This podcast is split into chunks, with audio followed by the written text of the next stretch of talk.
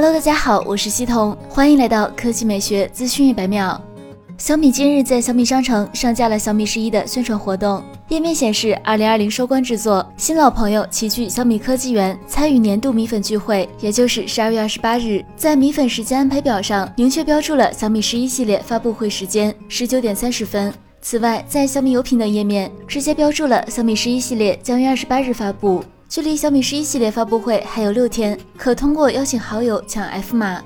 小米十一的跑分成绩也被曝光，一款型号为 M 二零一一 K 二 C 的机型，今日进行了多次 Geekbench 基准测试。据此前爆料内容，该机即为小米十一的标准版，该机采用八核的 Venus 芯片组，主频可达一千八百零四兆赫，拥有十二 G 内存，运行安卓十一。跑分的最高一次成绩是一千一百三十五的单核得分，以及三千七百九十的多核得分。根据此前曝光的消息，小米十一系列至少将提供小米十一和小米十一 Pro 两个版本，继续采用挖孔全面屏方案。其中小米十一为双曲面屏，而小米十一 Pro 为二 K 四曲面屏，均将支持一百二十赫兹刷新率，支持原生的十比特色身显示。从网传的小米十一真机照来看，小米十一基础版采用了蓝色渐变色后壳。后置摄像头布局为方形设计，带有两个大的传感器和一个位于 LED 灯上方的小传感器。其他方面，小米十一采用的是小方形的矩阵二加一三摄设计，小米十一 Pro 则有望采用横向矩阵相机设计。此外，小米十一 Pro 有望支持百瓦级超级快充。